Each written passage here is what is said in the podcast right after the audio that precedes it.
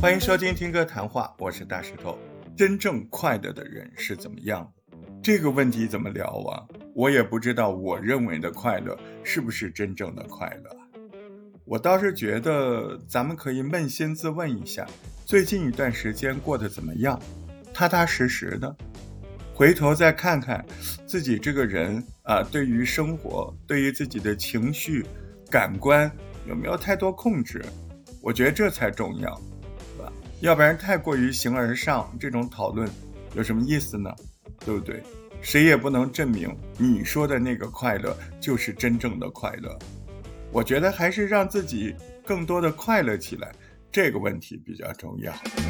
你快乐吗？嗯，我想一下。快乐它到底是个什么东西？你快乐吗？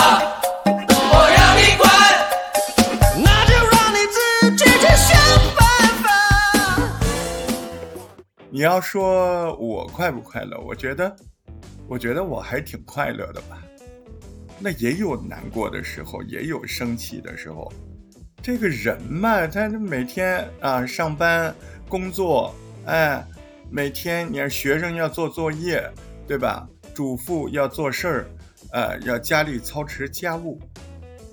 这重要的是，你看，好多人在眼下的生活当中，他可能会觉得无聊。就是这一刻，什么工作呀、生活呀、干的活儿，他都觉得无聊。那你有没有想过，为什么让你觉得无聊？那原因很简单嘛，就是这些事儿，你没快乐，是因为你为了做这些事儿而做，你为了工作工作，为了生活生活。哎，如果你为了喜欢去做，那可能就开心嘛，对不对？因为在做这些事儿的时候，它不能给你带来情绪价值。那说好听点，就是做这些事儿，它没有给你带来你内心的丰盈满足，因为这只是我们好像为了过日子不得不做的事，所以有可能你会觉得不爽。这也就是为什么有人会说，如果一段关系啊，一段工作啊，让我们不快乐，那这个关系，那这个工作就不会长久。那原因不就在这儿，是不是？所以内心的情绪价值，对自己要做的那个事情，呃，那个那个界定，它很重要。那当我们感觉到我们内心，哎，我去做一个事儿，我觉得这个有意义，我要做好，那我会觉得快乐啊，是不是？你你看，很多他觉得他坚守自己热爱的事儿，这种人，哎，他多辛苦多累，他笑容都是真诚的，那他不就是？内心有真正的丰盈满足吗？他不仅仅是那件事儿的递进进展，或者是由于那件事儿给他带来经济上的充足，让他快乐呀。那那那些是物质丰富啊。所以快乐是个情绪价值，所以物质丰富不一定就对应着情绪价值。它对它有时候会对应，但并不是所有都对应。而且我会发现好多时候都不对应，对不对？它是两回事儿。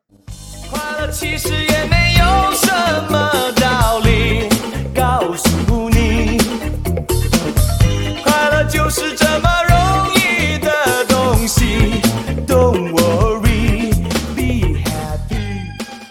要说专业一点心理学，那快乐有好几个层次啊。哎，第一层嘛叫感官满足，看到美的东西。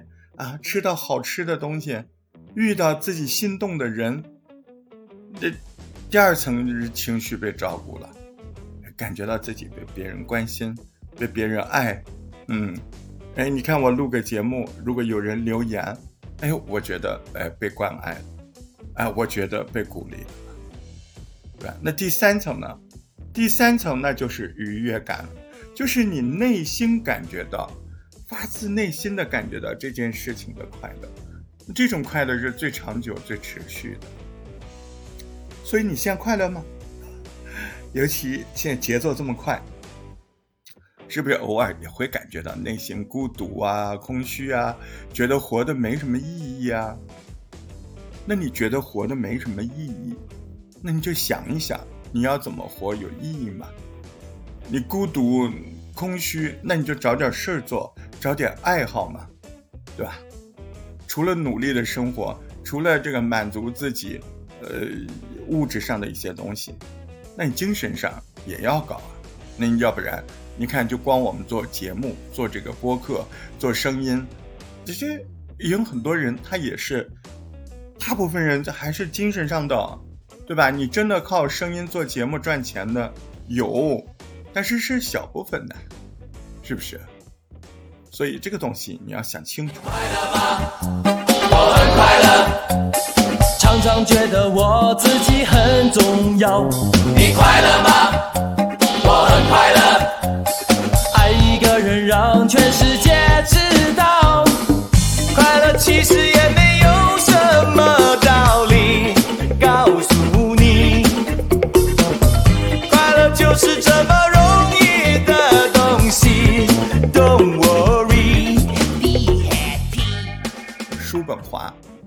他在一本书里就写过这样的话：一个人内在所拥有的越丰富，他的外在需求就少，别人对自己重要性也小。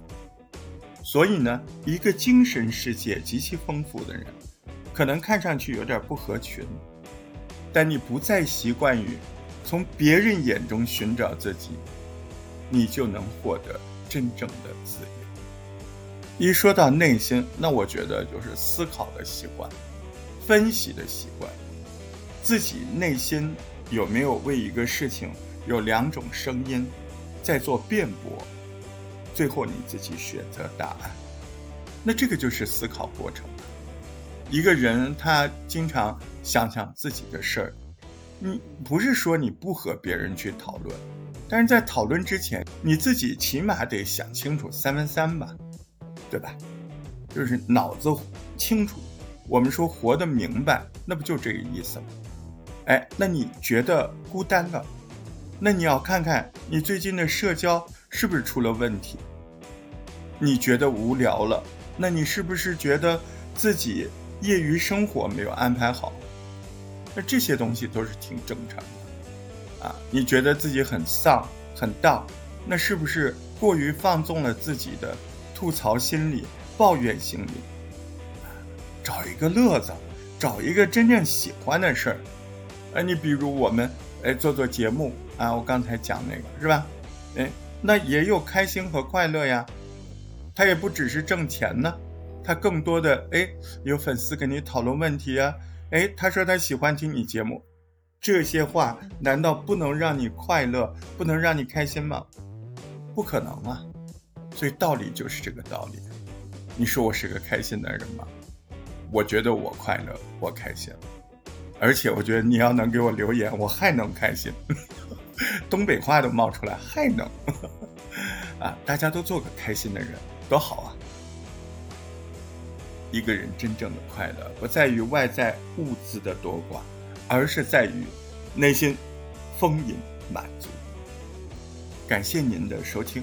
也希望你能够给我留言鼓励，让我感觉到内心的更加的丰盈，更加的满足。下回再见。快乐就是这么容易的东西，Don't worry，Don't worry，Happy，快乐其实也。